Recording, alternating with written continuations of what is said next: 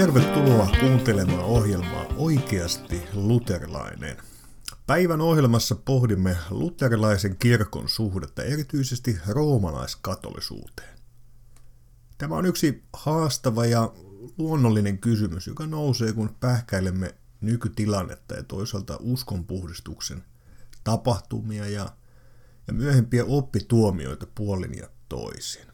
Tilannehan on se, että reformaattorit totesivat paavista ja roomalaiskatolisen kirkon opista välillä varsin hapokkaasti ja samoin kuuluisessa Trenton kirkolliskokouksessa roomalaiskatoliset kirosivat luterilaisen opetuksen. Nyt Trenton kirkolliskokous, joka päättyi 1563, oli oikeastaan se paikka, jossa vasta läntisessä kirkossa vahvistettiin monia niistä teemoista, joita vastaan uskon puhdistuksessa noustiin. Oli toki jo edellisinäkin vuosisatoina vahvistettu monia sellaisia asioita, jotka olivat kirkon varhaiselle perinteelle vieraita. Nyt esimerkiksi kiirastulta koskevan opin kirkko oli määritellyt ennen kaikkea Firenzen kirkolliskokouksessa 1430-luvulla ja nyt sitten Trentossa. Luterilaiset haastoivat kirkkoa sen vakavasti ongelmallisesta tiestä ja toivoivat uutta kirkolliskokousta, jossa asioita korjattaisiin parempaan suuntaan. Luterilaiset myös valmisteli dokumentteja tulevaa kirkolliskokousta varten. Ja esimerkiksi tunnustuskirjoista löytyvät Smalkallinen opin kohdat liittyy tähän työskentelyyn. Mutta kyseistä avointa kirkolliskokousta ei koskaan tullut.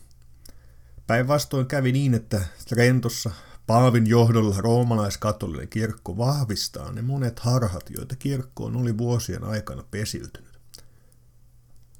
Nyt vielä paljon paljon myöhemmin luterilaiset isät käyvät roomalaiskatolisten kanssa keskustelua sellaisella ajatuksella, että tämä on kirkon sisäistä keskustelua ja teologista selvittelyä kirkon oikeasta suunnasta. Mutta vuosien kuluessa kuitenkin juopa kasvoi ja jäi pysymään. Nyt kun pohdimme, miten luterilainen kirkko suhtautuu roomalaiskatoliseen kirkkoon, niin sitä kysymystä ei yhdessä ohjelmassa voi käsitellä, vaan oikeastaan tarvittaisiin kokonainen ohjelmasarja. Mutta sieltä täältä voidaan alkaa yrittää etsiä sellaisia käden paikkoja ja kysymyksiä, joihin tarttua ja mistä saada asiasta kiinni. Mistä on kyse? Nyt oletko eikä joskus huomannut sellaisen, että tunnustuksellisena luterilaisena joutuu joskus vähän ikään kuin nihkeän paikkaan, kun erilaisissa kristillisissä piireissä on voimakas ekumeeninen painotus. No toki me haluamme vaalia hyviä yhteyksiä ja yhdessä toimimista niissä asioissa, joissa se on mahdollista. Mutta usein on myös sellaisia avauksia ja toiveita, joihin on hivenen hankala suhtautua varauksettomasti. Nyt esimerkiksi yhteiset opetustilaisuudet, jos opilliset erot ovat liian isoja. Silloin joutuisimme välittämään omituisen, vähän kuin ramman käsityksen kristinuskosta, jos esimerkiksi kasteesta ei voisi puhua mitään. Monta kertaa on saattanut kuulla myös sen kysymyksen, miksi me kaikki Jeesuksen omat emme voisi toimia yhdessä. Sitten kuitenkin jos kysyy, että pyydetäänkö myös roomalaiskatoliset mukaan, niin vastaan saattaa tulla vaivautunutta hiljaisuutta tai suorastaan kavahdus, mitä sinä oikein puhut. Mutta kyllähän me tunnustamme tietenkin, että myös roomalaiskatolisessa kirkossa on Kristukseen turvaavia ihmisiä. Mistä sitten tämä kavahdus joissakin piireissä johtuu? No asian on varmasti monia syitä.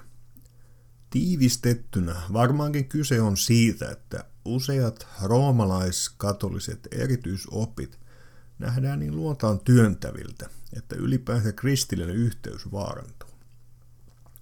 No niitä oppeja on varmasti erityisesti vääränlainen mariologia, pelastuksen ja sakramenttien pätevyyden sitominen paaviin, kiirastuli oppi, hämäryys kysymyksessä Jumalan armosta ja niin edelleen. Ja näiden kautta asiasta tulee eri tavalla vaikea.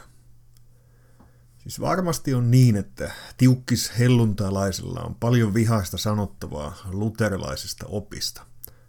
Mutta usein tunnustaa luterilaiset kristityiksi, näin ainakin kuvittelen.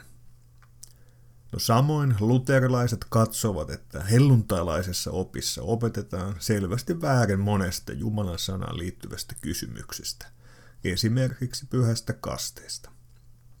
Kuitenkin luterilaiseen ajatteluun sisältyy ajatus siitä, että kaikkialla, missä on evankeliumi pilkahduskin, niin siellä on, tai ainakin voi olla, oikeita kristittyjä.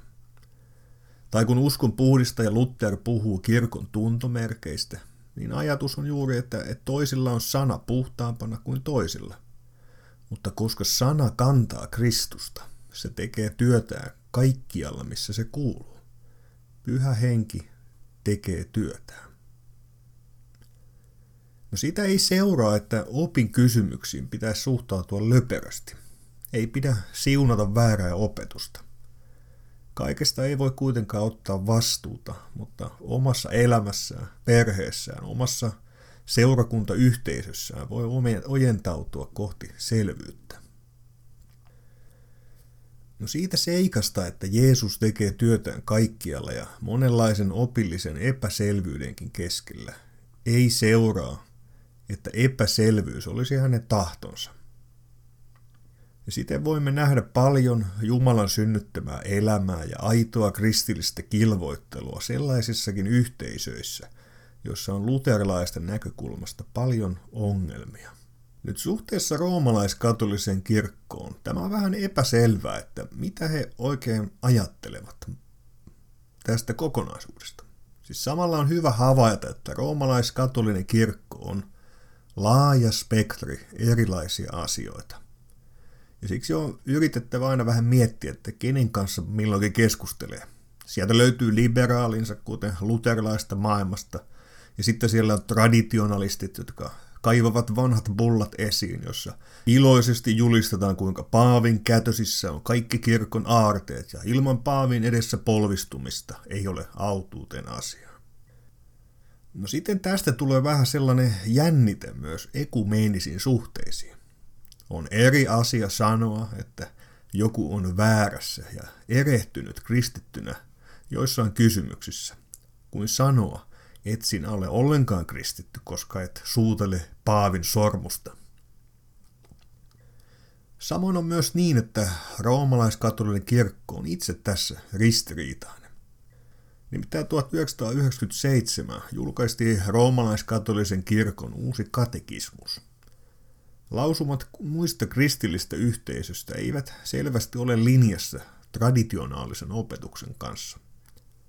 No näissä roomalaiskatolisen kirkon hurjissakin opetuksissa ei ole vain kyse jostakin vanhoista vuosisatojen takaisesta opetuksista, vaan vaikkapa Paavi Pius 1943 linjasi viitaten kuuluisaan bullaa vuodelta 1302, että ilman paavia ei taivaan portit aukene.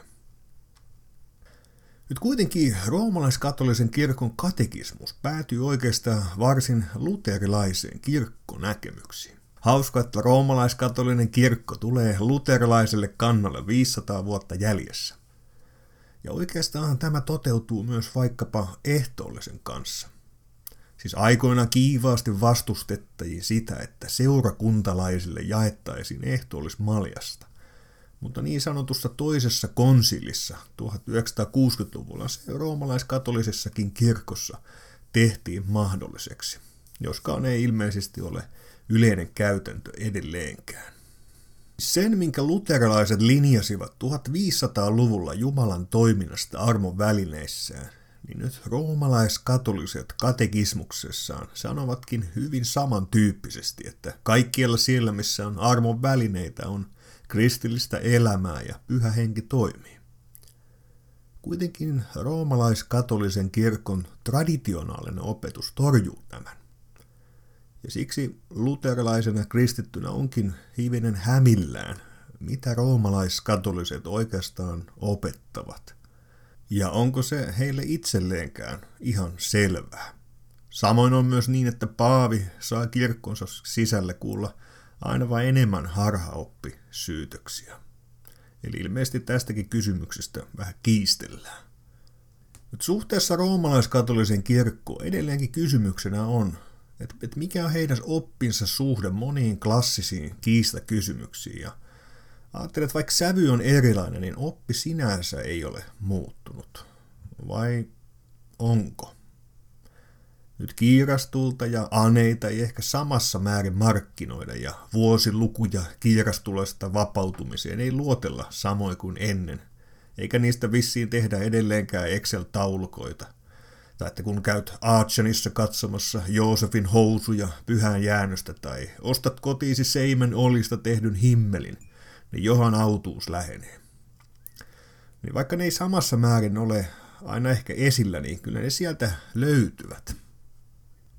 Mutta jos on siis epäselvää, miten roomalaiskatoliset näkevät muut kristityt, tai onko heitä ja meitä heidän mielestään, niin miten me sitten oikein näemme roomalaiskatolisen kirkon? Franz Pieperiltä on julkaistu teos Kristillinen dogmatiikka. No en ole kaikessa suurin Piper-fani. Ehkä hänellä on vähän samaa tautia kuin Lutherilla – että varmuuden vuoksi on ammuttava teologisella sarjatuliaseella sinne, missä vähänkään on riski, että Paavin hiippa vilahtaa. No, tämä onkin tyypillistä monissa piireissä. Joskus on niin, että mikä tahansa kysymys, joka vähänkin muistuttaa roomalaiskatolisuutta, asettuu jotenkin kyseenalaiseksi. Vaikka tästä ei tietenkään uskon puhdistuksessa ollut kyse, ja tähän palaamme myöhemmin tässä ohjelmasarjassa. Uskon puhdistuksessa keskeinen ajatus oli, että kirkon jatkuvuus tulee säilyttää. Vain ongelmakohdista on luovuttava. Mutta Piper puhuu sellaisesta asiasta kuin autuas epäjohdonmukaisuus. Hän puhuu siitä, kuinka esimerkiksi monet roomalaiskatoliset, vaikka heidän oppinsa on väärä, ja he väärällä tavalla laittavat painoa vaikkapa Mariaan tai omiin tekoihin – tai autuuden asia ei ole ihan selvä, niin kuitenkin yksittäiset kristityt sydämessään ja syntiensä keskellä eivät turvaa Paavin aneeseen, vaan he turvaavat Kristukseen. Ja siksi me saamme ajatella heitä, jotka Jeesukseen laittavat toivonsa, tietenkin autuaina kristittyinä, vaikka heidän tunnustamansa oppi olisikin jotain sellaista, jota emme voisi siunata. Nyt autuuden asiassa se kysymys edelleenkin on, saammeko luottaa autuaaseen vaihtokauppaan? Siihen, että Jeesus ottaa minun syntini ja minä saan omistaa hänen pyhyytensä. Ihminen saa turvautua yksin Kristukseen, ei mihinkään omaansa. Ja yksi keskeinen ajatus uskon puhdistuksessa olikin, että tämä autuaan vaihtokaupan ajatus oli joutunut kirkossa katveeseen ja myöhemmin jopa kirotuksi. Siis se yksinkertainen usko, että Jeesus on meidän pelastajamme ja hänen pyhyyteensä meidät puetaan. Hän ottaa syntimme ja me saamme lahjaksi hänen pyhyytensä. Ihanalla tavalla tämä on ilmaistu apostolisissa isissä. Meitä säälien Jumala omasta aloitteestaan otti kantaakseen meidän syntiemme taakan ja antoi oman poikansa lunnaiksi meidän edestämme, pyhän laittomien puolesta, sen jossa ei pahuutta ollut pahojen puolesta, vanhurskaan väärien puolesta, katoamattoman katoavaisten, kuolemattoman kuolevaisten puolesta. Mikä muu näet olisi voinut peittää meidän syntimme, kuin hänen vanhurskautensa. Kenessä muussa olisi ollut mahdollista meidän laittomien ja jumalattomien tulla vanhurskaiksi kuin Jumalan pojassa ja vain hänessä. Oi, mikä ihana vaihtokauppa. Tämä on yksi suosikki sitaattejani ja löydät sen siis apostolisista isistä. Ja miten ihanasti onkaan tämä autuas vaihtokauppa ilmaistu. Siis kristillinen usko ei nojaa omiin tekoihin – ei omaan palavuuteen, vaan se etsii turvaa, lohtua, pelastusta aina itsensä ulkopuolelta, Jeesuksen täytetystä työstä. Ja tähän ihanaan autuuden sanomaan myös uskon puhdistus nojaa, ja tätä autuuden sanomaa ei kukaan saisi hämärtää. Nyt Lutherin ajan katoliselle kirkolle tällainen Kristuksen omistaminen tarkoitti jonkinlaista täydellistä hengellistä pankkiryöstöä. Kirkollahan piti olla armon aarekammio, pyhien ansioiden pankkiholvia, yksin Paavilla sen avaimet. Uskovanhan piti aina yrittää tehdä parannusta ja ponnistaa saadakseen uuden armon pisaran. Kaikki tosi selitettiin Jumalan suunnattomaksi hyvyydeksi, mutta ihmiselle se ei tuonut mitään rauhaa ja pelastusvarmuutta. No sen jälkeen on paljon tapahtunut. Katolinen kirkko ei ole sama kuin silloin, mutta ei liioin luterilainen.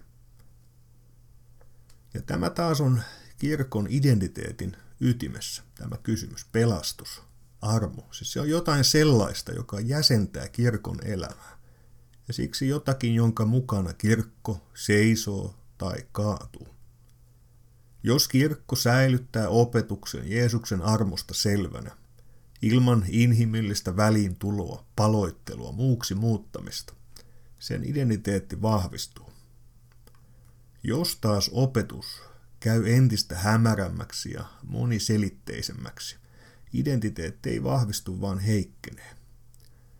Ja tämä kirkon kaatuminen ei tarkoitakaan mitään muuta kuin identiteetin haihtumista siihen määrään asti, että kirkosta tulee lopulta väärä kirkko. Ja koska kysymys on niin vakava, niin edelleenkin tälläkin vuosisadalla on palattava klassisiin kiistakysymyksiin. On syytä yrittää ymmärtää, minkä varassa kirkko todella pysyy ja toisaalta mikä oikeasti oli uskon puhdistuksen visio ja mikä on oikeasti luterilaista. Ja mitkä taas olivat niitä asioita, joita vastaan uskonpuhdistuksessa ei haluttu käydä. Näiden teemojen äärellä jatkamme jälleen ensi kerralla. Kuulemiin.